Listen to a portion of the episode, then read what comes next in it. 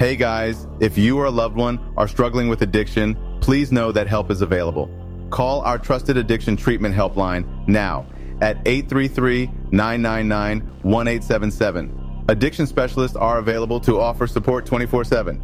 More information can be found on this week's episode description on your podcast app. Hey, welcome to the Hell Has an Exit podcast. I'm your host, Bryan Alzate. This show is not affiliated with any specific 12 step program. If you or a loved one is struggling with an addiction, please find a local 12 step meeting. If you believe you may need detox or drug treatment of any kind, please call 833 999 1877 to speak to a specialist. The show is sponsored by United Recovery Project, a state of the art drug and alcohol rehab facility. You can visit our website at unitedrecoveryproject.com. Hey, welcome to Hell Has an Exit. I'm your host, Bryan Alzate. Today I have Rocky on the show.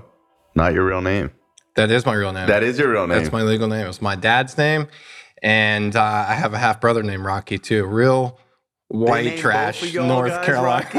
yeah, yeah. Two Rockies? Yeah, I don't. I Is it don't- after the uh, movie? I both my parents are passed, so I don't really.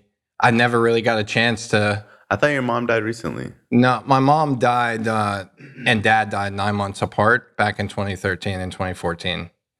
So I never really. I was using, and then my dad was in federal prison most of my life, and my mom was using. So I never. That was never really important to me, like the origination of my name or anything like that. But now I'm like, damn, I wish I'd asked him. You know what I mean?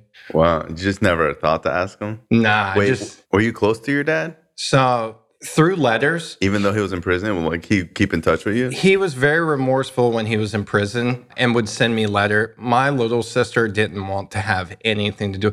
I was the only child. I, w- I would probably say, besides maybe one or two of my other six uh, half brothers and half sisters, that actually wrote back Mm-hmm. and communicated with him. Once he went to prison, because he was like pretty high up in a criminal enterprise or whatever, like a motorcycle club. Mhm. So he got busted on the RICO Act. That was like a real life changing occurrence when I was very young because he was all over the front page news. I was in a private school.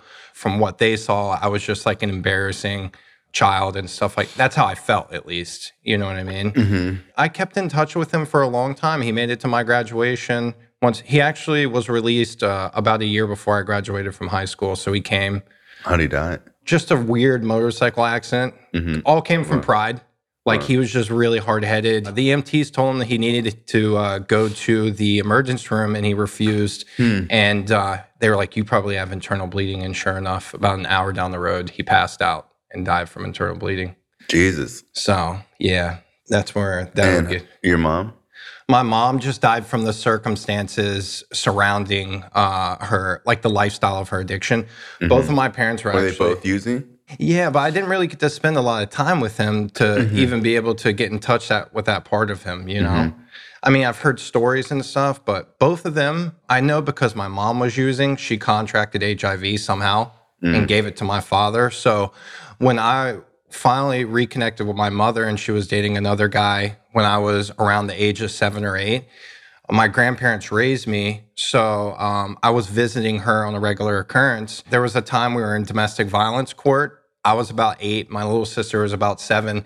And I remember that her boyfriend at the time was on the stand. He was in custody. And the way that we found out both my parents had HIV was in a public courtroom. He yelled it out in front of everyone in the courtroom. Wow. And I was so ashamed. And at the time, like being that young of an age, you didn't have really any knowledge about what that disease was. You just automatically thought, oh, they have AIDS. I'm their kids. I have AIDS, so I'm going to mm-hmm. die. And I was just like, so much fear and embarrassment and shame. I ran out of the courtroom with my sister and we held each other and cried. And you and your sister are close? yeah, we're, we're we're really close. We have a good relationship. Mm-hmm. Not so much anymore that that we've grown up, but it's significantly changed since we were kids because we used to fight like cats and dogs. Yeah. I don't remember you like struggling in recovery. How long you been clean now? Uh, just celebrated six years in May. So I remember like when you first started coming around, you were just like so on fire for recovery from like the beginning. Like I remember you just like going to meetings and like in, like getting introduced to people. Like you, you were like one of the few people that like came in and just like on fire, still on fire. Yeah, that's still how I how I live it today. That's Yeah. how I feel know, about it. Like hasn't changed. No, it hasn't changed, and it just it just came from consistency and building a routine around recovery. Let's start like how your addiction started to unravel. I know that a lot of like the reoccurring feelings I experienced as a child is something that you probably experience and mm-hmm. most addicts experience, just feeling isolated, not a part of, disconnected. So I felt like that from a very, very young age. And I remember the the beginning of those feelings was when I was much, much younger because my grandparents had me from the time I was 18 months old. And the mm-hmm. way that that custody transfer happened through my mom to my grandparents was life altering because when I was of age and like able to understand life, probably around nine or 10, I remember that some of my family members, and this might not be verbatim, but this is from what I can remember, is that my mom was on a long drug binge and she had been running from my my father. It was a very violent, toxic relationship they mm-hmm. had.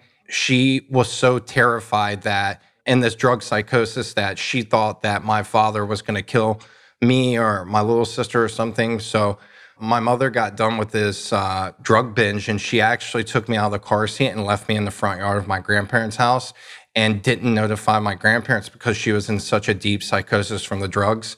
And I sat out there and How the- old were you? I was probably around 18 months old Oh my god. in the hot sun mm-hmm. just for an hour to mm-hmm. the only way that I was discovered was because my grandfather heard me crying. Mm-hmm. And they came out there and got me. So like from the very How do you know this story? just from my family members They like tell you. yeah, they, How would they tell it to you? Would it be like in a laughing, joking way, or would it be like this is what happens? no, this is you know it was Like it a was, serious it was thing? a very sincere conversation. Yeah. Gotcha.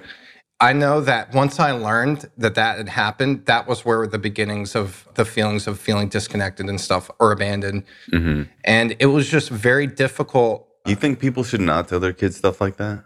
Should not tell. I really think that that's just something that you just have to experience. Like Yeah. it's it's really hard for me to say. Because it's like what what at 14 you find this out and then it's like, you know, like I don't know. yeah, I know it's it's such a touchy subject. It's like you want to be honest with your children, but at the same time, it's like Do they need to know that? Yeah. at what age do they need to know that? you know what I mean? How old were you when they told you? I would probably say 10, 11, somewhere around Mm-hmm. that. I don't think it was any of my my aunt or uncles. I think it was probably my older sister and my older brother that had, you know, Mm-hmm. because they have always been honest with me about what my mom and my dad did all throughout my life for the things that I have no memory of and Mm-hmm. stuff like that.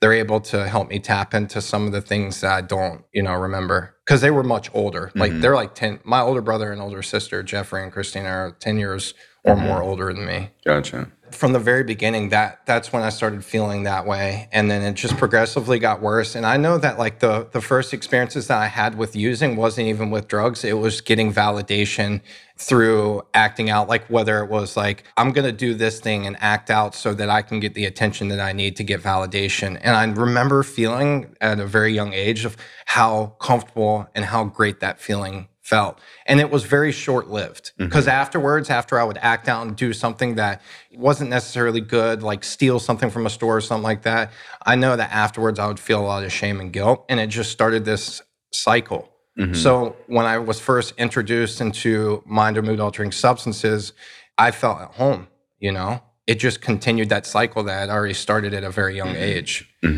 So I know that it started out in the very beginning, just, you know, having fun in high school, drinking and smoking and stuff like that. But I know from like looking back and doing inventories and stuff of what what occurred at that time during, I know that after about a, a year or so of like smoking weed and like drinking regularly, there was a point where I gave up my PS2 for collateral to my weed dealer across the street. Uh-huh. How old?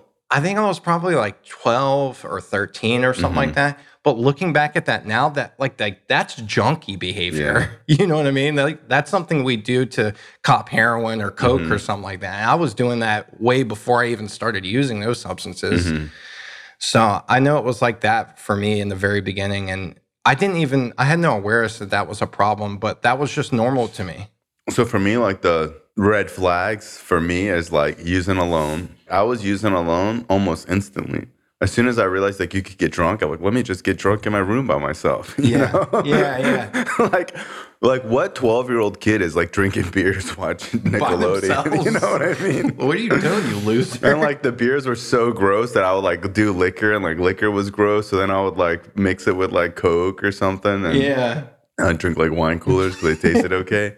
And then uh, obviously smoking weed by myself. But yeah, like also like selling like possessions or, you know, sneaking out of the house to get high by yourself, Yeah. waking up to do it, you know, like, Yeah. Like all the stuff and, you know, Mm-hmm. eh, figuring out if you're an addict, all those questions. But I know what's sad is that I was talking to someone yesterday. She was like, you know, telling me that she's been struggling with smoking dope on and off. And I, I know that from like her mom, I know that it's meth. And she says she's been doing it for years. She's probably been doing, I would say, minimum 10 years, right? Mm. And I was like, well, that's kind of how addiction is, da da da. She's like, oh, well, I don't really consider myself an addict because I don't withdraw. Mm-hmm. And I was just like, that's so crazy how people think. Like, Yeah. like it's crazy how like somebody could have such a bad drug problem with like meth. Like, you know, Yeah. it's not like if it was marijuana, I'd be like, okay. Yeah. But it's like, dude, we're talking about doing meth. Like, Yeah. it's not a recreational thing. Like, if you're doing like meth, coke, heroin, oxycontin, even Xanax for periods of time, like longer than like one or two years, it's not normal. it's not normal. it's like, uh, and I don't want to laugh because it, it it it blows my mind that like some because like I think when I was using like I knew I knew Yeah. like problem smoking crack I knew I had Yeah. a drug problem and that I was probably an addict, but I guess I did have some denial. But it's just crazy how someone who does meth will look at a heroin addict and be like, wow, they- they're addicts. Yeah. Yeah, I think it ranges from person to person because I've heard so many different experiences. I've heard this with alcohol before. I mm-hmm. talked with a family member where their loved one was in the they called from the hospital room and the guy is literally in there with waiting for a liver transplant and is still convinced that he isn't an mm-hmm. alcoholic. Like I feel like how insidious the disease of addiction is. It every turn that you take, it continues to surprise me still to this mm-hmm. day. Even with 6 years in recovery, all this knowledge and experience like I still hear things where I'm just like, holy sh. And it's not like I don't have like a judgmental feeling or anything like that. I, I clearly identify as like that's addict shit. That's what we do, you know? If anything, the total denial of being an addict is more of addiction than the drug use. Yeah, You yeah. know, like the drug use is almost like whatever.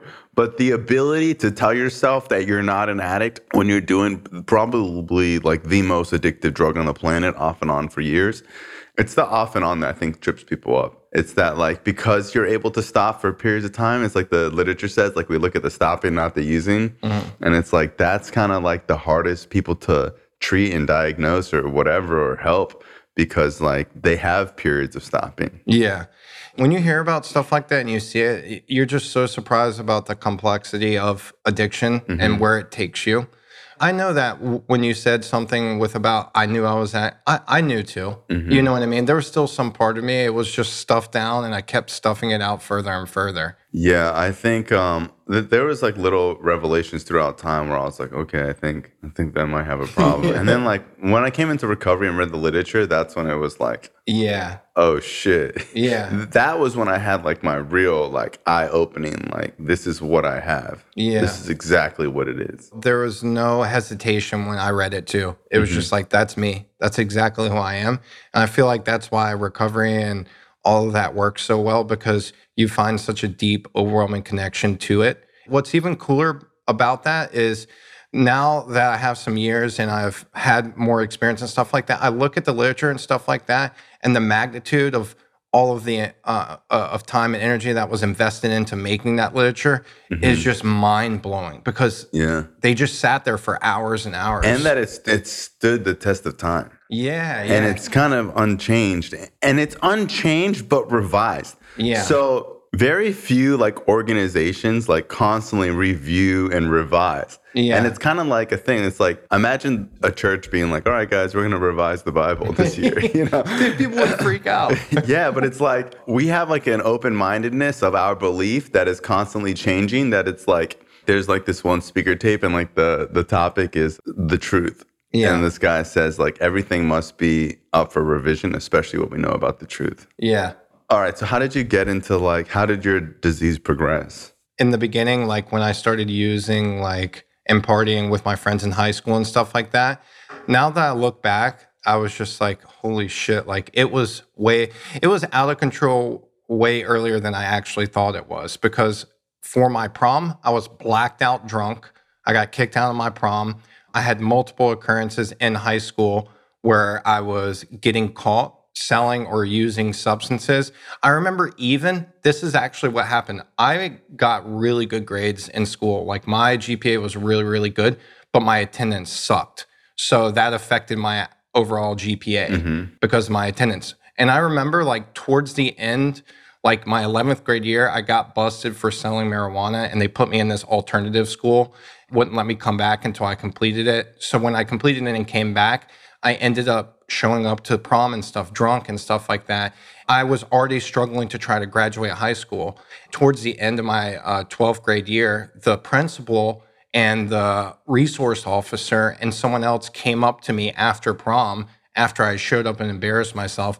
And they're like, they gave me an ultimatum. They were like, because of your history here with us, you're either going to be expelled from school and you're not going to graduate, or you're going to go undercover as a CI and try to buy drugs from the maintenance man. What? Dude, it was insane. The maintenance man there at my high school was trafficking cocaine and marijuana. Uh-huh. So it just happened to this is what I was telling you, like this shit only happens to me.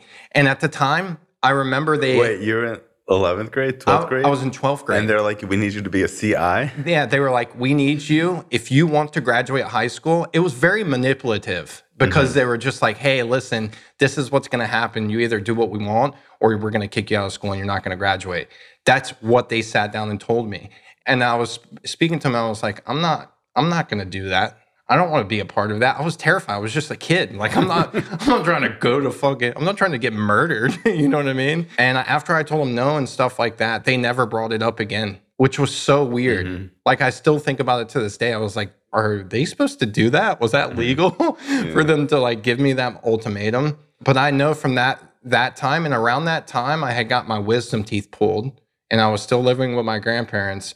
And when I got my wisdom teeth pulled, I got prescribed oxycodone. And when I got prescribed oxycodone and I took it for the first time, I was like, this is it. This is what I've been waiting for my entire life to make me feel comfortable to where I had some type of connection, felt comfortable talking to people and being sociable and stuff like that. I felt like I could accomplish anything.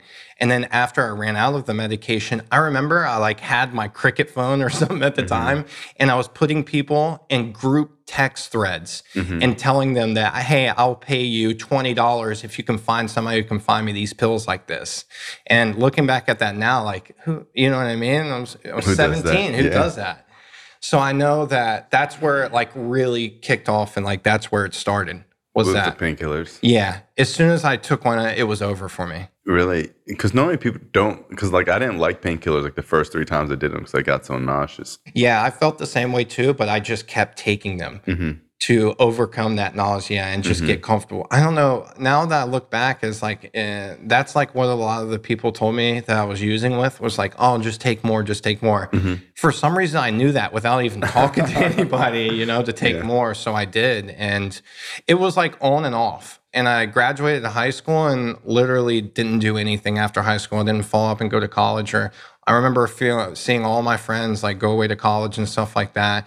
I was working at a car wash at the time and I was scamming. I remember I was working at a car wash. It was like seven or eight white guys and there was a couple black guys that was working there.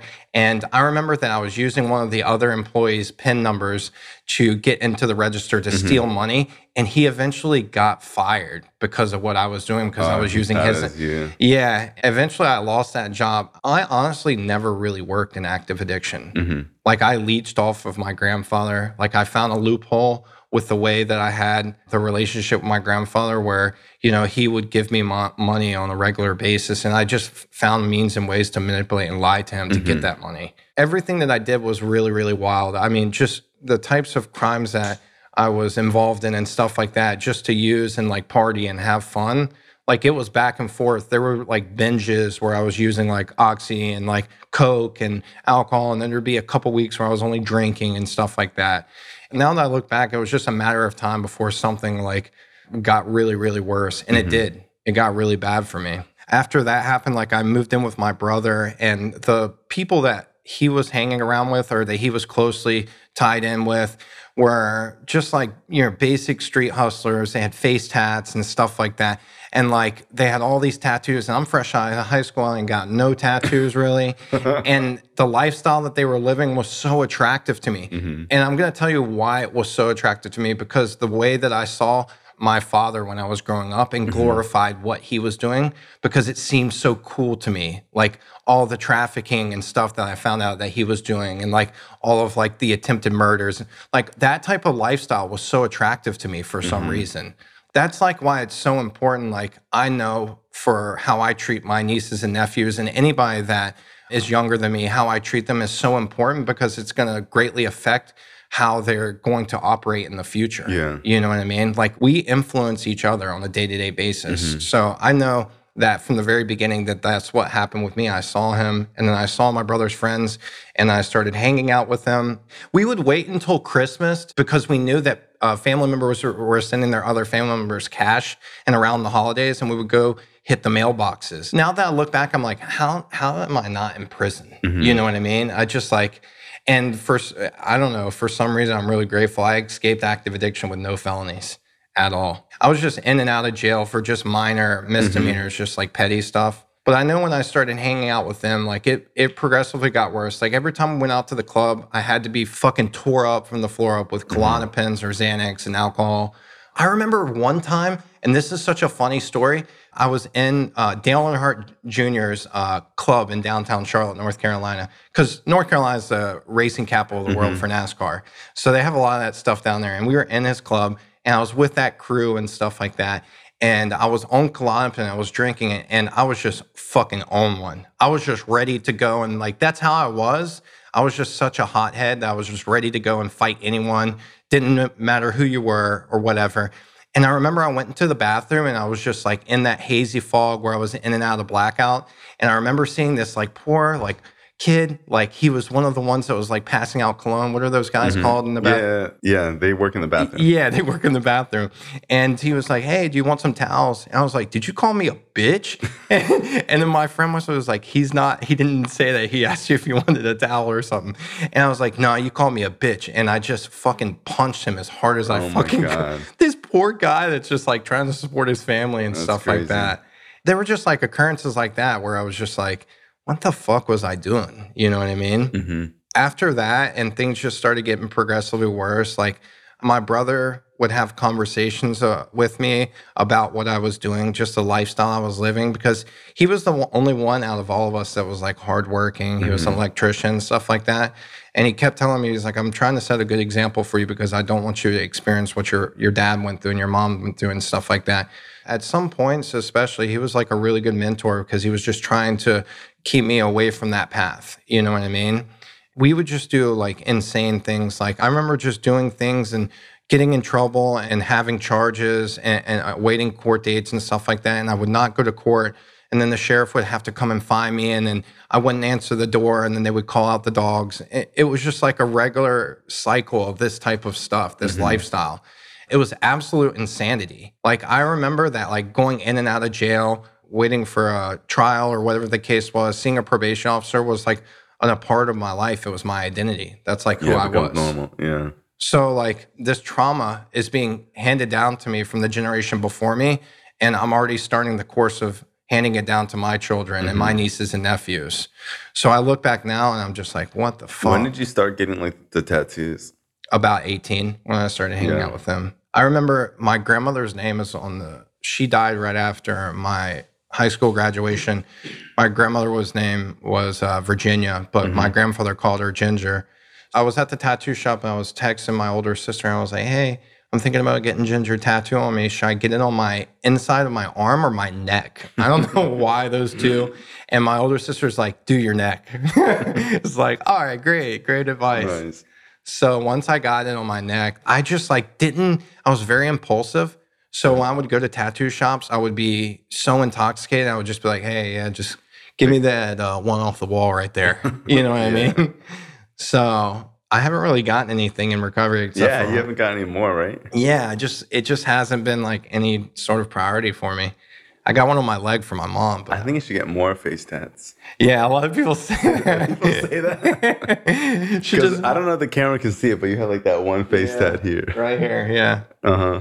Yeah, and it's an upside down cross, and I didn't even know what it meant. Like, I, upside down yeah, cross. it's, it's the worst. Wait, wait. symbol. So you have a cross here, then you have an upside down cross here. Oh, do you see where I have an unfinished cross? There's two. There's one that was Uh-huh. started and it wasn't finished. do you oh, see it? I see it. Yeah. So this is the funny thing about this story with what this with how Wait, you this have four crosses. on Dude, your- I, I do. I'm from North Carolina, man. I just like learned to be white trashy. you know what I mean? These crosses down here. I remember I was on like a coke binge, and my little sister Megan, we were going to a tattoo shop. She was like, "I'm gonna take you to my tattoo guy, whatever," and she was gonna get one too. So we get there, right? She says, "You can go first. So the guy's kind of like a prick. He's talking to me, and I don't think he knew that me and her were brother and sister. Mm-hmm. So like he might have like misread the situation. Mm-hmm. And this is also during a drug psychosis. So I mm-hmm. was like, I don't even know if this actually happened, but this is how I felt at the time. Let's preface that. yeah, I felt like he thought that we weren't brother and sister and I was like interfering on his like shot to get with her or whatever. Mm-hmm. So when he was like tattooing me, he was going very very deep and I was bleeding, you know, pretty heavily throughout the tattoo and I was like and I had just gotten the face tat and I gotten the other tattoo on my neck right here. So I like even though I was high and under the influence like I I knew what that pain felt like and it was a different pain when he started tattooing me. I was like, "Hey man, are, are you going too deep or anything? And he was just like, hey, man, shut up, man. Just quit complaining, man. I'm, you know, doing you a favor, blah, blah, blah. And I remember it was just something along that lines. I had convinced myself that he was trying to kill me. Mm-hmm. Like I had a, like a deep belief that he was trying to like take my life mm-hmm. through tattooing me because I was mm-hmm. bleeding and I was paranoid on coke. And so like the moment that he took a break and turned around, I just got up and ran and bolted out the door. Oh my god. And I left my car there and I ran. And the next day, I woke up in the middle of the woods uh-huh. In a pile of pine needles. I looked at my cell phone, I had like 50 calls. Mm-hmm. And apparently, my sister said that I've been, I took off running and left the tattoo shop and just went directly into the woods. And I disappeared and she didn't hear from me until the next morning when I called her and saw mm-hmm. all those missed calls. Let me see it again. It's like unfinished. Oh wow. Yeah, you see? Yeah. So I still haven't never gotten that finished 10 years later. but that was just like the type of life that I was living. It was just fucking insane, man. But what made you want to do the upside down cross? You just didn't know. What I it saw it in a magazine. And I saw the guy and I was like, I was like, oh shit, man, he looks cool, man. This is gonna make me look like a thug. So I was like, I told the tattoo guy to, to thug me up, you know what I mean? Yeah, And- you need more on your face. And yeah, dude, we'll see. Yeah, more will be revealed. How many times have you gone to treatment So actually, twice. It was Twice? just a state funded detox for three days and in then Florida or in in North Carolina. North Carolina? Yeah. So what leads you to like wondering if like maybe you should get clean? I know that before the only times that I had ever gotten clean was because it was forced upon me through The you know, courts. the courts or whatever. I know that there was numerous times while I was using where I like had convinced myself for a few minutes or like an hour that I needed to get help, but I just wasn't willing to follow through with it. I know that there was a time, the first time that I went to a state funded detox, I was homeless. I had stolen from my older sister that I used with and stuff. Went to this uh, detox and they took me in. And like, I think like four hours in, I started going through because I was doing methadone and Opanas and Roxy's and all that type of stuff at the time. So I was really going through it withdrawals. And in North Carolina, they don't give you a Suboxone taper. Like they just make you go through cold turkey withdrawals. They give you like aspirin and stuff.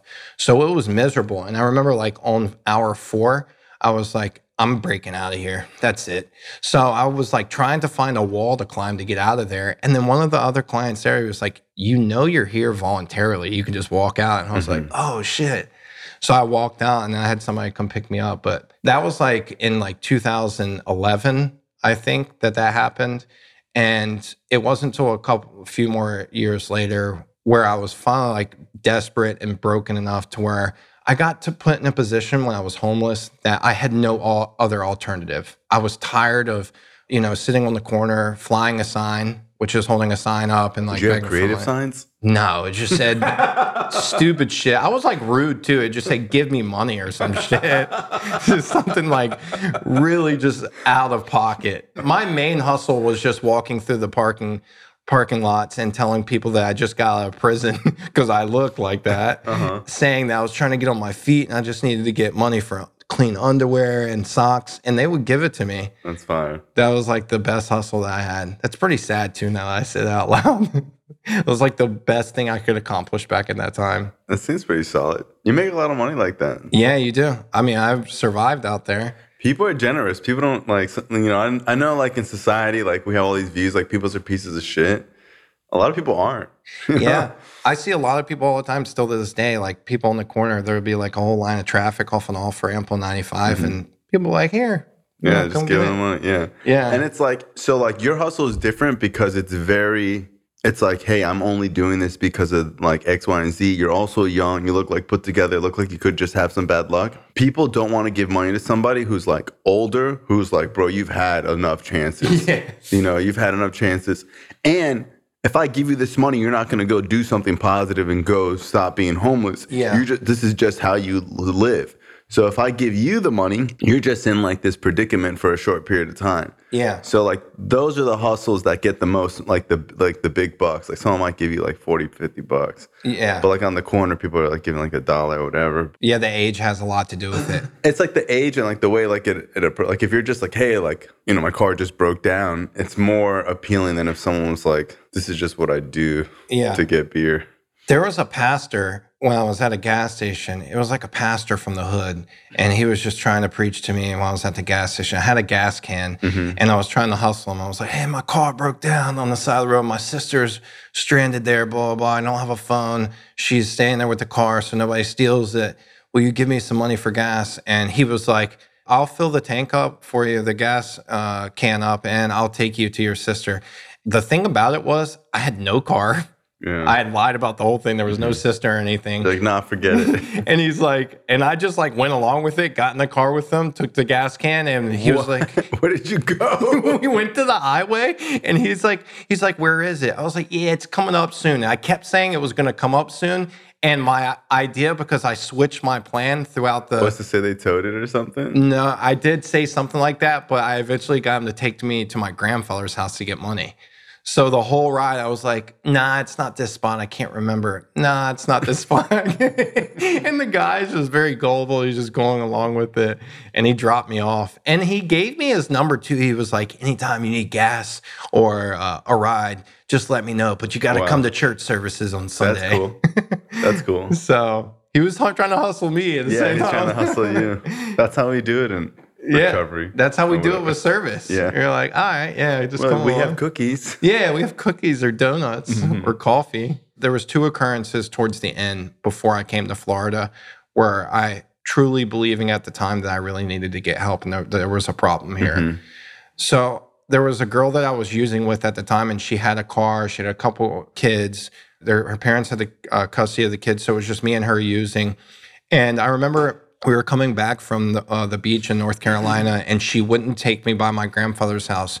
So in my mind, I'm like, I'm about to fucking steal this fucking girl's car. That's what I'm about to do. So we got to the gas station, and we were walking towards the entrance after we got out of the car, and she had the keys on the lanyard. So I was walking behind her, and I snatched them out of her, took off running, and hopped into the car, and she reached in the window and hung onto the car, and I just hit the gas No. and pushed her face out of it.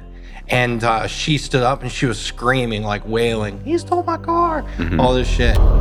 Hey guys, Bird Dogs are the official apparel brand of the Hell Has an Exit podcast. Are you tired of sacrificing comfort for style when it comes to your activewear? Well, we've got a solution that's going to revolutionize your wardrobe. Let me introduce you to Bird Dogs, the ultimate shorts for the modern adventurer. Picture this you're on a hike, hitting the gym, or simply lounging around at home. With Bird Dogs, you'll never have to compromise on comfort or functionality again. These shorts are designed to adapt to your active lifestyle while keeping you looking sharp. Bird Dog stretch khaki shorts are designed to fit slimmer through the thigh and leg, giving you a truly sculpted look. Bird Dogs do the exact same thing as Lululemon, but fit way better. Bird Dogs also uses an anti stink sweat wickening fabric that keeps you cool and dry all day. But that's not all. Bird Dogs have an integrated built in liner offering unparalleled support and eliminating the need for underwear. Say goodbye to uncomfortable chafing and say hello to freedom. Need to stash your phone, wallet, or keys? Bird Dogs has got you covered too. With the deep, secure pockets, you can keep your essentials close to you without worrying if they're gonna fall out. And did I mention they're incredibly stylish? Bird Dogs comes in a range of vibrant colors and patterns so you can express your personality while staying on top of your game. Upgrade your active game today. Go to birddogs.com slash exit or enter promo code EXIT for a free Yeti style tumbler with your order. That's birddogs.com slash exit or promo code EXIT for a free Yeti style tumbler. You won't take your bird dogs off, we promise you. Welcome to the Genesis House powered by the United Recovery Project. Located in sunny South Florida, we offer drug and alcohol addiction treatment as well as a major focus on dual diagnosis. Our addiction therapy programs include behavioral therapy, 12 step facilitation, psychotherapy, life skills training, and more. At our facility, you can expect a low client to staff ratio, daily group therapy, weekly one on one therapy sessions, and luxury amenities such as volleyball, basketball, pool, chiropractor, personal trainer, yoga, massage therapy, and more. Contact the United Recovery Project today and let's create a better tomorrow. So after that, I went running heavy. I was just like hitting supermarkets, stealing just all this stuff. I remember like eventually like the brake pads went out on the car and it was just grinding metal mm-hmm. over and over and over again, day in and day out. And I just kept remembering like, damn, I need to hustle up some money after I cop. I need to make sure that I get these brake pads replaced, which isn't that much money. Mm-hmm. And I just procrastinated and put it off for so long. Eventually, all of the brake pads went out and then the brakes went out entirely on the car. So all i had to rely on was the emergency brake to stop the car. But wait, it gets better right? So i'm using the emergency brake to stop the car and it's not 100% effective. So anytime i'm speeding or coming up to a light like i have to stop A lot uh, sooner. a lot sooner. And there were times where someone was in front of me and i was trying to go through a light and they would stop at the yellow light and i'd have to swerve and pull the e-brake and just pull all this smoke, screeching tires, and then eventually, eventually the emergency brake went out, so I had to stop the car by putting it in reverse. No. Even dude, there was What? one. so I was, I was coming up to. car was It was a Pontiac G6 four door. It was silver. I'll never forget it. And it was just completely trash from the inside out. Cigarette burns everywhere. The fucking brakes are the, fried. the cops never found the car. Or she never called the cops. Or, So she later on, after I got like interrogated, after I got caught, the cops said that they couldn't charge me with uh, Grand Theft. Grand Theft Auto because I had the keys to the car. Mm-hmm. She was also using, so they didn't believe what she had to say. You know, they took the police report Yeah. down and they didn't really follow through. I saw this crazy video about Akon and Akon when he was younger. Him and his like brother had like this hustle where they would valet cars and they would just steal the cars. They would sell the cars and make like thousands of bucks on Yeah. them from whatever. And then if they ever got caught, it would just be like a little misdemeanor because it's a joyriding charge instead Yeah. of a grand theft charge because they have the keys. yeah, that's kind of like what they told me too. They wanted me. How did you get caught?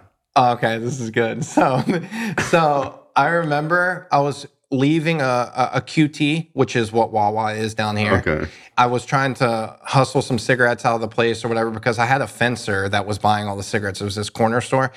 And that was my hustle back then. So I, I'm going to leave and I couldn't get the cigarettes. It was too sketchy. Mm-hmm. So I go down to pull into this neighborhood. And remember, I had no brakes, no emergency brakes. So I've been using reserve, uh, the Reverse. reverse to stop I don't car. understand how you could you could drive the car like that. Yeah, I would drive the car like that. And if you put the car in reverse, it would stop, but it would click for probably like 30 yards or so. You would hear the transmission clicking. The the tires are still moving, but you put it in reverse to stop the gears. Yeah. So it would click eventually, and then it would stop. And it was the sketchiest thing. Dude, there were times where I had to do complete 180s and pull and swerve into people's yards, just tearing up flowers and shit. like it was fucking horrible. People that I was using with my drug dealers were like, absolutely not. Stay the fuck away from us. I remember I tried to rent the car with no brakes to my drug dealer, and he was like, yo, don't fucking call me anymore. like, why would you even call? I was so desperate, but I was leaving that QT. What drugs are you doing now? Oh, heroin, So you're speedball, heroin. coke, and heroin. So you're shooting Shoot. coke and heroin. And I had to have Xanax to balance out the upper and the downer. Landing gear. Yeah, had to have that. And I'm leaving the store. I pull into this neighborhood. It's like a semi nice neighborhood. And I go to take a left into this driveway to turn around. And I'm not paying attention because I'm really high. And I go to turn in, and it's a downhill driveway. So when I pulled down the driveway and I tried to put it in reverse, I guess mm-hmm. the gears were to- totally fried. So it didn't stop. And there's a huge, like six foot metal gate to the entrance of their driveway halfway down. And I just slammed through it. And I'm going like 25 coming down this hill. And I see this open garage, like this uh, guest house with the open garage. And then this huge, like, display of flowers and like vegetables and stuff. And I'm like headed straight for this fucking SUV and this car in the garage. And I just at the last moment swerved and just fucking destroyed all the flowers and veggies and, the, and what she had growing out there. And I remember getting out and just terrified. And then I saw the old lady looking out the window, like, why the fuck did you, my flowers? Like, that's all she cared about. I felt so terrible. And I took off running. I hid underneath the underpass for a while. And then I saw the police helicopter and I was like, fuck. So I walk back up to the scene of the crime, and the cop is like, have everything blocked off because they don't know what happened. And uh, I walk up to the cop, and the cop's like, hey man, get out of here. We just, we got a crime scene, blah, blah, blah. And I was like, no, no, no, I actually did that. And he was like, Why would you do that? because I was homeless at that point. Once I lost the, car. transportation, I was done. Okay. Yeah, I just like completely Surrendered? gave up. I wanted to sleep. So I walked up there and the guy was like, the guy was, after I told him it was me, he was like, dude, get out of here. Get the fuck out of here. What? And I'm like, no, no, no, dude, I was driving that vehicle. He was like, yeah, yeah, all right, get the fuck out of here. He kept telling me to leave. and I was like, I was like, I was like, dude, I did this. Like I was in that car. I took off running. He's like, oh, all right, yeah, come with me. And he put me in cuffs. the cop that was driving that arrested me had some like ride along intern or something. Mm-hmm. this guy in like a fucking suit. It was weird. The guy in the suit probably was like, what the fuck? They took me back to the police station, interrogated me, and were like, hey, listen, we're not worried about the car. We're worried about your brother. Because my brother, older brother Rocky, mm-hmm. had started to be a part of that organized crime mm-hmm. syndicate that my father was in. So they knew that and they called the other county police department that was investigating my brother and they wanted to know more information about that. They didn't give a shit about the car. So I told them, like, I hadn't talked to him. I didn't fucking know. I was so desperate. I eventually told them, I was like, hey, listen, if you let me go, I'll tell you where all the drug dealers are and stuff like that. They told me that they would have me undercover as a CI Again. again, and uh, that they would pay me. And they gave me a nickname to call into the police officer's office. It was Sonic the Hedgehog. I swear to God, that's exactly what it was. That's the name I chose at the time. You chose it? I chose it. It was the first thing that came to my mind. and they're like, "What nickname do you want to use?" I was like, ah, "Fuck, Sonic the Hedgehog." Yeah, let's do that. That. Because he was my favorite growing up. I really loved him, dude. You're an idiot. It was so great. And then I remember I got out of jail eventually, and I and I walked to the gas station. Wait, wait. So what did were you? Did you become a CI? I went to go do it when I got released. I like, I was like, uh, they even in the interrogation they pulled up a map of where I was copping, and they were like, "Hey, listen, where's it at?" So I pointed everything out, and they were like, "All right." So this but is wait, is this a real map or are you just making stuff up? no, no, no. This is like an actual GPS tablet or something. They're showing me GPS. Mm-hmm. No, I know, but are you really telling them where the drug No, I really are? am. Yeah, I'm like dead ass. am. I'm like, I'm like frantic at this point because I got no transportation, no money. My my family won't talk to me. I have n- like, nothing. I was like, I'll fucking snitch on every single person. I was snitching on people uh, that weren't even doing anything just to like get out of the situation. And uh, they were like, they explained it to me. They were like, okay, you're gonna call in with this code name, this nickname. You're gonna come meet one of our undercover officers. They're gonna give you money to go buy the drugs and whatever. And they're gonna do all this. They orchestrated this whole thing for me. And I get out of the jail and I call the phone number that they gave me and I called it. And when they answered, they're they're like, "Hey, police department, how can I help you?" And I, I told them the code name and the officer's code name that I was supposed to be calling for. The lady came back on the phone. She was like, "We don't know what you're talking about." So here I am, homeless again. The fucking cops have fucking lied and manip- they probably just used all the information I gave and just fucking discarded me to the streets. like we're gonna give you a job. now I can't cop anymore because I just snitched on all of my dealers. wait, wait, wait, wait. So they lied. Said they're gonna give you a job. They're gonna make you a CI. They give a fucking code name. Then they throw you back into the wolves. Then they don't follow through with anything and just use all your information. All anyway. used all of it. Fucking completely fucked me over. So from that That's point, pretty smart of them. It is. I mean, I can imagine that's like a great way to fucking Get get, information. From that point forward, like not only was I homeless and had no transportation, but now I have to use a third party middleman to cop now. Mm-hmm. And that's even sketchy because the Yeah. drug dealers are probably paying them to, you know, find me or whatever. I don't even know if they were ever even busted or anything like that. So who knows? But eventually got locked up. It was the last time that I went to jail. I remember I was living in a homeless camp and I was walking down a railroad, and it's illegal to walk down railroads, apparently. I had warrants. The cops arrested me, took me into jail. I started to go through withdrawals, and then the uh, jail was overcrowded. So they put me in a pod with juveniles. So it was like me and three other adults and just a bunch of juveniles in bunk beds in this big dorm uh, pod.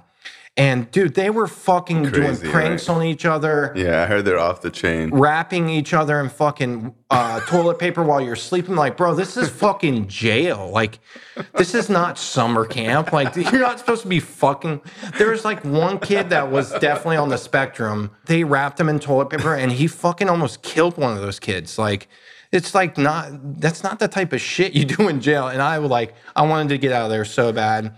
I made friends. Did they try to prank you? No, I st- I was fucking withdrawing all night, so I was up mm. all night. I was fucking on my p's and q's.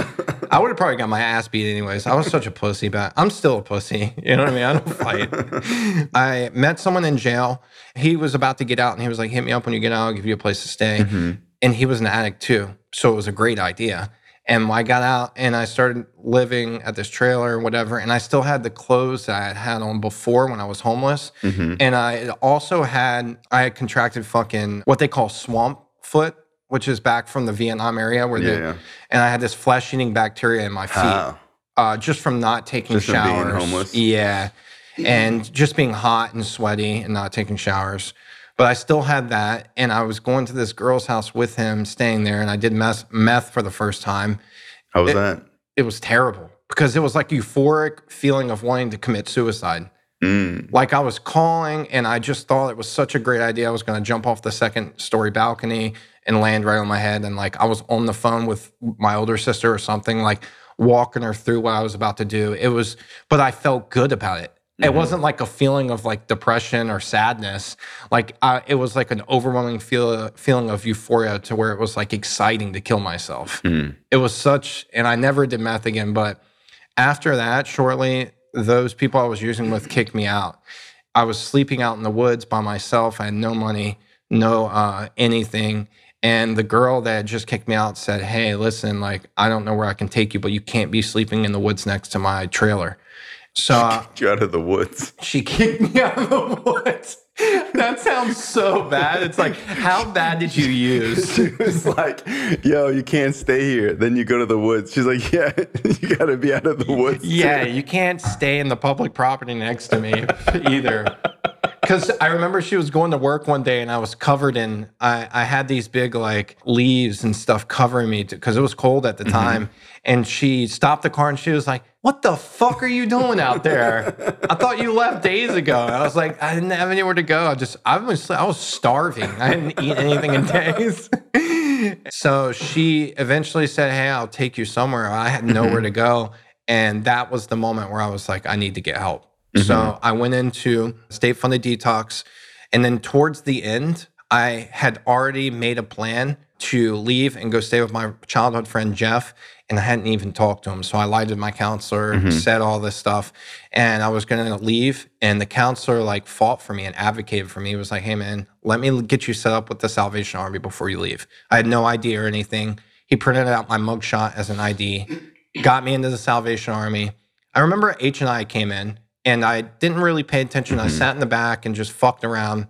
And I was in the Salvation Army for a while, and then I went I'm a big advocate of the Salvation Army. It's I love it. Dude. it's crazy, bro. It's such an amazing program, It is. and like people say all this shit like, oh, it's fucking Christian brainwash. It's like, bro, people have nowhere to go. Yeah. And they'll take anybody. That's why, like, when people are like, "Oh, you need help," it's like, dude, if you're not willing to go to the Salvation Army, it's like, do they feed you? They fucking feed you like crazy, man. They help you apply for food stamps. They have like an entire buffet of food. It was great. Coming from being homeless and Mm-hmm. like sleeping in the woods, I was like, this is fucking awesome. I was like, yeah, I love Jesus. I love the Bible. I just like acted it out. Like, I got crosses everywhere. Yeah, dude, look at me. I love it. And they're like, what about that one on your face? I was like, ah, he put it on wrong. okay, hang on, hang on. What was the structure like? Did you not like any of it? It wasn't that I didn't like any of it. I don't really know what it was. See, the thing is, it was really disappointing because I went out on July 4th. After 30 days, you can leave. And three days after my third, Like leave, leave, or go outside? you can go outside and you have to come back by curfew. Yeah. And I did that. And the first night I did that was July 4th. Mm-hmm. And I went out, saw the fireworks, and my friend Jeff, who's super unreliable, and he had me late by like Mm-hmm. three and a half minutes and they kicked me out. Three and a half minutes. Dude, they would kick you out if you were 30 seconds late. They kicked me out and I stayed with him for a while. What an amazing lesson. Like people might think that's ridiculous, but it's not. It's No, like it's bro, not. you know, we're doing so much for you. The least you could do is be here on time. And like some people hate stuff like that, but it's like you got to draw the line somewhere. Yeah, you have to implement Because if you say, consequences. okay, 30 minutes late is fine, everyone's going to show up 30 minutes late. You know Yeah. what I mean? So it's like, that's how the world works. Yeah. Like when I was like getting clean, like that shit used to piss me off so bad. Like, what's the big deal? It's so stupid. Whatever. Were you pissed? I took responsibility. I knew I knew that I was supposed to be back. You know, it mm-hmm. wasn't like where You weren't like blaming Jeff. Yeah, because I was so burnt out at that point. I feel like that was such an important moment in my life because I was no longer playing the role of the victim. Mm-hmm. It was like my first time in my life where I had like coughed up and like took responsibility for my actions. And like, although I didn't stay clean then, but it was just like a really important lesson that I learned then. And I stayed with my friend Jeff. And this is what's crazy. This is like where I like truly believed and knew that I was an addict.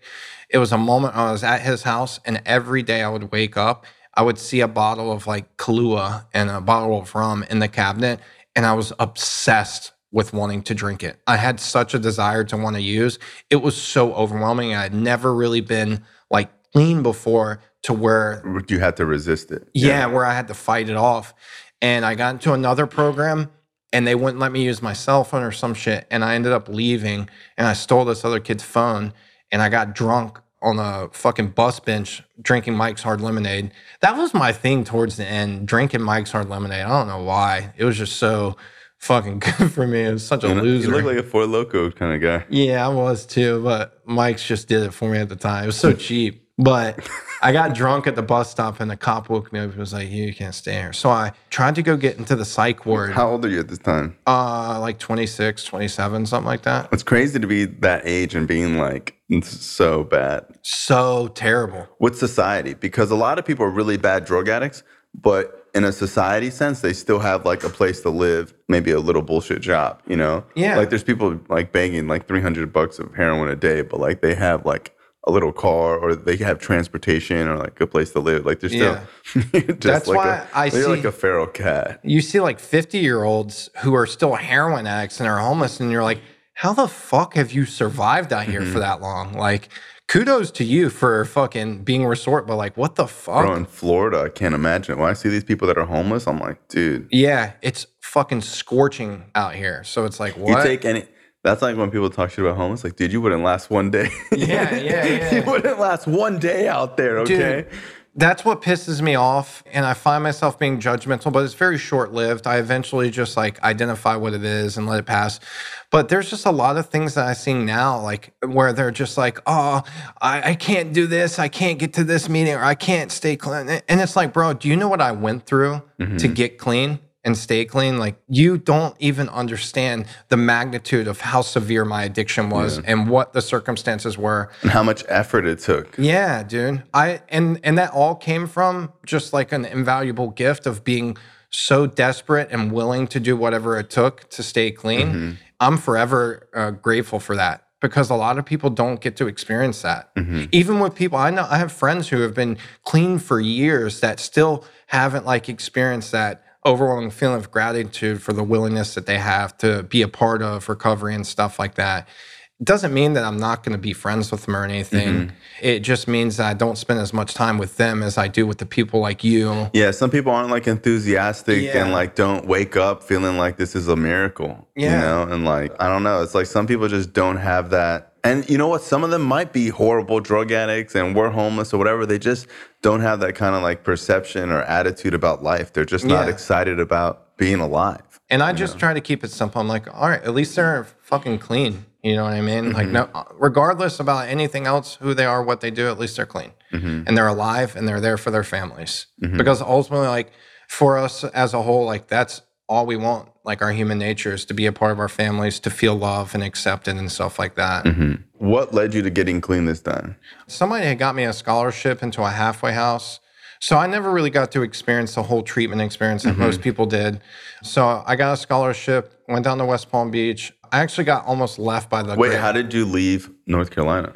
So I was sitting outside that psych ward. They wouldn't take me because I had no mental health. It was only mm-hmm. substance abuse. And I did this thing where I made a pity post on Facebook about how I was going to kill myself. I had no reason for living. Mm-hmm. And one of my friends that I had met at a high school party, his name's Dion. He reached out to me via Facebook and he was like, Hey man, do you have any insurance? And I was like, No, you have any money? Your, your family? I was like, Dude, I don't have anything. He hit me back like an hour later. I'm sitting there with a bag I think of I know him. He's pretty popular on Facebook or something. Yeah. He does like marketing. Yeah, yeah. He's Yeah, he's he like- has a center down in uh, I mean up in North Carolina. Yeah, he owns a treatment center now. right? Yeah, it's Carolina Centers for Recovery. I Wow. think. Yeah. That's cool. So he got you clean. Yeah, dude. He hit me up an hour later and he was like, Hey, listen, Rocky, I got you a Greyhound ticket and a scholarship for one week in a halfway house. Mm-hmm. And I was like, I don't have any money. He's like, That's all right. He's like, One day when you're able to give that opportunity to someone else, you do it. That's how you can pay me back. And so the bus was leaving like 14 hours later, like the next morning. I went to the bus stop and, and at the Greyhound and waited. And they brought me down here. I almost got left at the gas station in Georgia. I had to run after the bus because I spent too much time in the gas station. But I got down here to West Palm Beach and I was in Riviera Beach, just in the middle of the fucking hood. I know showed, it very well. yeah, I just showed up and I was just so grateful. I was like, "Oh, this is the beach," and there's just like fucking trap boys on the corner. I'm like, mm-hmm. I don't care. The, beach is right there. Constant crime scenes going on. yeah, just like murders happening mm-hmm. everywhere. I was just like grateful, and then I was still convinced at the time that I could still drink. There was multiple occurrences where I relapsed because I still mm-hmm. thought I could drink, and each time that I was like, alcohol really isn't a drug, whatever, that I can still like be a part of that lifestyle. Each time I ended up feeling more hopeless and desperate and isolated from the world. Each time it was all like due to my circumstances of how I felt on the inside. It was mm-hmm. no longer about like the external unmanageability and stuff like that. It was everything on the inside. The first NA meeting that I went to down here was at the 12 step house. I believe it was either mainliners or star group. And I had went to that group. And after I got out of the meeting, and I went to Seventh Heaven a couple mm-hmm. times, and I got out of the meeting and I remember seeing Were you skeptical about recovery and meetings and stuff? Or you like a believer instantly? No, I I guess I was skeptical because I didn't stay the first time. Mm-hmm. I had reservations because of the alcohol. So I got a sponsor, and when I was sitting outside the the meetings, I would pretend that I was on my phone, so no mm-hmm. one would approach me. But also too, there was a deep gnawing feeling that I wanted to be a part of. I saw how people were chopping it up and having fun. Mm-hmm. And I remember that. And I also remember that people didn't come up to me despite me being on the phone. So I remember that it was like deeply ingrained to, to how I operate in recovery now. But I remember I got a sponsor. I started working the first step. And then after six months, I went out and drank. Mm-hmm. And I eventually ended up homeless again. I was using Coke and Xanax again. There was a moment of clarity that I had that it talks about in the literature where it's like, hey, listen, you have this moment of clarity and you're absolutely willing to do whatever it takes to stay clean. And you're open minded to anything Mm-hmm. that you need to do to stay clean. And that was the feeling that I experienced. I was like, I have no other alternative but to try this. So when I got clean this time, I still had reservations. I still had all my drug dealers' phone numbers on my phone. I still had a hydrocodone bottle that I was keeping that was empty so that if I wanted to cop, I could put it in the bottle Yeah. and get away with it halfway. And eventually I got a sponsor. It was Mark H. And he started sponsoring me. He started taking me around to these meetings and introducing to all these people that Can we talk about how he does this thing? So, like, one, like Mark, uh, one, he's like retired, but you know, he will grab someone and introduce them and take them everywhere. Which, like, dude, when I sponsor someone, I'm like, call me for you know every single day. After day seven, I'll give you your first step. I'll say like. You know, I'm not gonna like answer every single call, but we're gonna get to know each other through the step work. Yeah. And like, you know, after a while, we'll like go to some meetings or something like that. Yeah. And like, that's kind of like my approach. Yeah. And I feel like I'm kind of like that because when people ask me to sponsor them, they think we're gonna be like hanging out every day. Yeah, yeah, yeah. And I'm like, no, bro, we need to do writing and reading, and you're gonna write and read, and then Mm-hmm. we're gonna go over it. Mark, it's like, yeah, come on, like, hey, come on, man. We're going Yeah. to- I remember he took me the first. and then he introduces like the newcomer with like one day clean, like a celebrity. He's like, hey guys, you gotta meet this person, you know. He's like, look what we have next. Yeah, it's this uh-huh. guy. He's so excited. Have you met Rocky yet? Yeah. Oh man, you gotta meet him. He's Yeah. got a face tag. You can't forget him. and then he would just, yeah, he does that, and it, and it's a part of who I am today. Mm-hmm. What's so uniquely different about recovery is Mm-hmm. that when you start coming and you start working steps and you get involved with service and stuff like that, the people that you have closest to you, you have a part of them in your personality Mm-hmm. and who you are today. I can see myself doing stuff some days. I'm like, that's something Mark would do, or I'll do something Mm-hmm. like that's something Bryan or Mikey Av would do, or something. I find myself doing that, but it makes it unique because it's who I am. You know, like I have a combination of all of these experiences I have with all these people that make me who I am today, and it's really cool. But he did that, man, and I still do that to this day. That's the funny thing about sponsorship. Like it's been different experiences for me because there are guys I've sponsored where it's naturally we be, we developed a friendship, and so, and there's some where they mm-hmm. hang out with different people, and that's okay. Like ultimately, like sponsorship is more important than any of that, you mm-hmm. know, personality shit for me at least. Yeah, he did that for me. He mainly introduced me to people with time. And he would like get their phone number, take it. He wouldn't mm-hmm. leave the two of us until we exchanged phone numbers. Mm-hmm. And I collected all these phone numbers very early on, even 90 days clean. I remember sitting after meetings and walking up to those people that were doing what I was doing when I first tried to get clean, mm-hmm. where I was on my phone, distracted, trying to pretend that I was, you know, doing something because I was too terrified to be a part of. And I would sit and spend time with them individually. And there's a lot of people that I know to the to this day that are still clean. And I know that that's so important for me because it was so needed and necessary for when I first tried to get clean and it wasn't provided to me. Mm-hmm. So when I go to meetings, like the chop is like great. You look Yeah. Sometimes you forget like what's important. Yeah. You know what I mean? Because sometimes you go to the meeting and it's like who's speaking, who's getting a key tag. You're like on your phone and like the meeting ends and like you want to talk to someone about like something else. You know, like when I first got clean, I remember being with like my predecessors who would be like chasing down the kid who shared the burn desire. Yeah, they're, they're, the kid's terrified. Yeah, like- bro. And it'd be like, you know, everyone's arguing about the traditions and like Yeah. the speaker. And he's like, bro, that's what it's about. yeah, That's the most important thing that we're doing here, Yeah. you know? Like, rest in peace, Steve Burdick. Like, bro, this guy was like that one dude for me who like chased me outside of meetings. And like, when the meeting would close, like everyone would be hanging out, going to like, where should we go eat or whatever. And this dude would come up to me and find me out, pretend to be on my phone. yeah, yeah, yeah. It was such a good feeling Mm-hmm. when someone. I remember there was an experience that I had with you, and there was an experience I had with George K. and Mason. Mm-hmm. These people that would take time out of their day f- away from spending time and shopping with their friends and like sit with Graham. Mm-hmm. Graham was one of the main ones after the 10 o'clock. He would sit out there on the blacktop with me at Sunshine Cathedral Mm-hmm. and just listen to me for hours. He wouldn't even really like interact in the Yeah. con. Uh-huh. He was so patient. And Jonathan Goals is another Mm-hmm. one. Jonathan was in service at the PM recovery. He was the secretary, and I remember him just like being spin, spinning out and also being like passionate about doing Mm-hmm. this. And it was such an inspiration, and it attracted me to do that. You Yeah, know? he's a rock star. all of those guys, man. Yeah. Mm-hmm. I can go on and on with those those those people. And really, it, it's not so much important the name; it's like what, do. recovery does. Yeah. It's crazy how like um impactful we can be because it's like most people live their life like, dude, if you give that homeless guy five bucks, is it gonna make a difference? No one really like does volunteer work, and like even if you do, like something you don't feel like you're making a difference. But like in recovery, you really can. Like, bro, remembering someone's name. Like I remember the first time someone remembered my name. So excited. I was like, dude, that dude remembered me, or like, Yeah. you know, like I I belong here, and like you can buy someone a sandwich, Mhm. and like they'll fucking remember it for the rest of their life. You know, Yeah. like it's cool. Like what we do in recovery is like it's unmatched, like any other thing, Yeah, it's it's very unique. And I remember early because on- people are there like on the worst day of their lives, Yeah. or just after. You know, Yeah, it's so important that we're very aware of how we're treating each other Mm-hmm.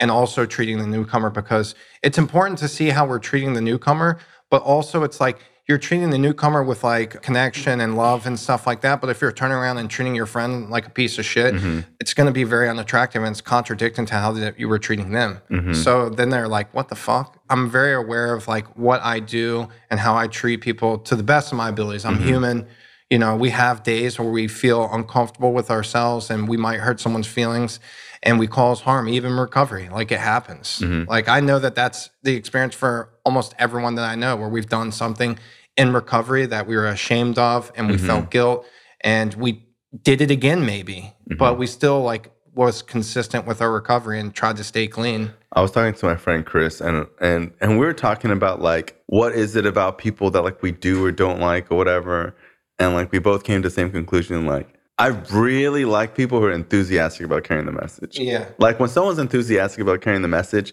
and like they make that a priority in their life, it's hard not to like that person. You know what I mean? Like you just end up like just having a lot of like admiration for people like that because like they're doing something that's bigger than them. There was one moment a few years back where I had this occurrence, and I guess I would call it awakening, to where I had a list of resentments Mhm. of towards people, and I was sitting there, and all of a sudden I thought about what would happen if they died, if those resentments mm. even mattered to me anymore. And I really, mm-hmm. really thought about that, and I was like, I don't think that it would matter to me anymore. I would be more compassionate about the loved ones that just lost someone who died or something like that. So if you really think about that, like if I have a resentment towards you, Bryan, and it's it's a very deep resentment and you die tomorrow, I don't think that will be as important to me as the fact that, you know, you lost your life, you know? What's really important for me is always to keep what's most important, like what you said, Mm-hmm. like what we do.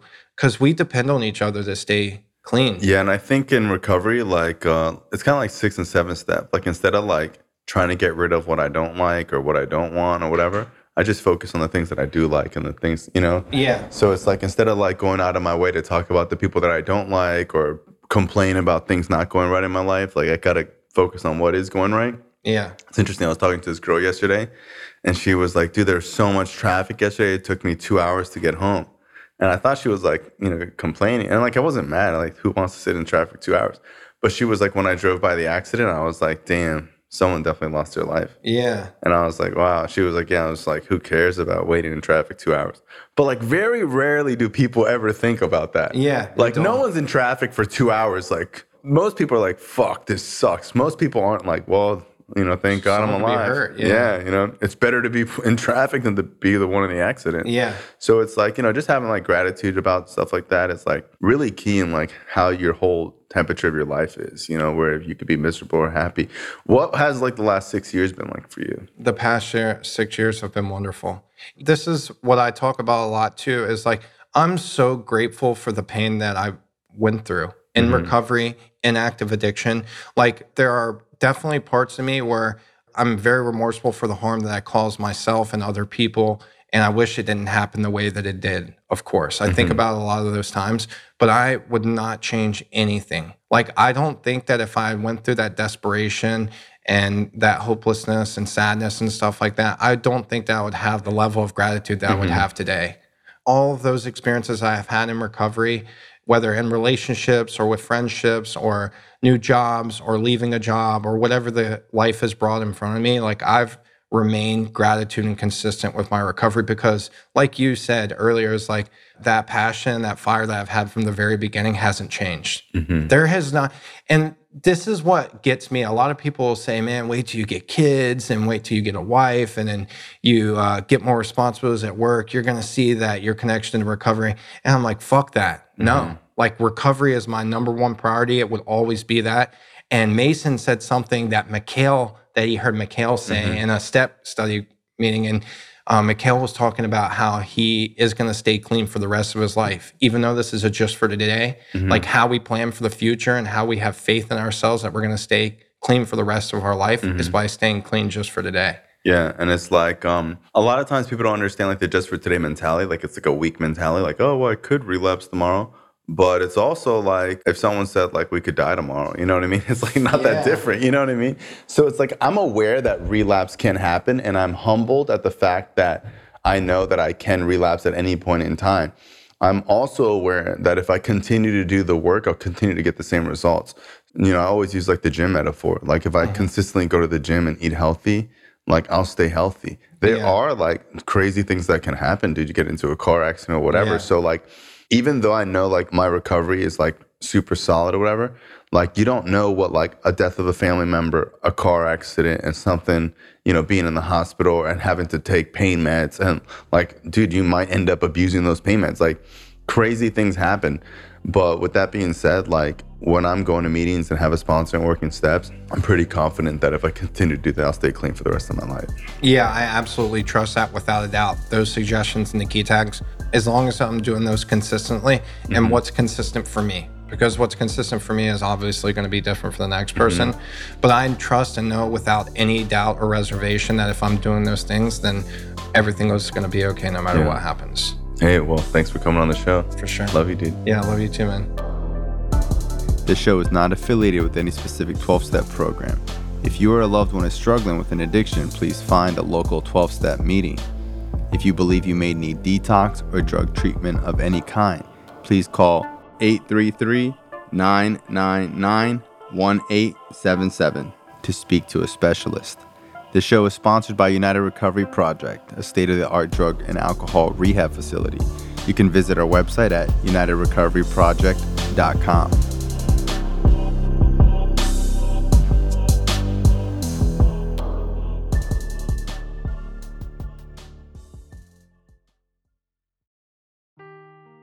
Seeking the truth never gets old. Introducing June's Journey, the free to play mobile game that will immerse you in a thrilling murder mystery. Join June Parker as she uncovers hidden objects and clues to solve her sister's death in a beautifully illustrated world set in the roaring 20s. With new chapters added every week, the excitement never ends. Download June's Journey now on your Android or iOS device or play on PC through Facebook Games.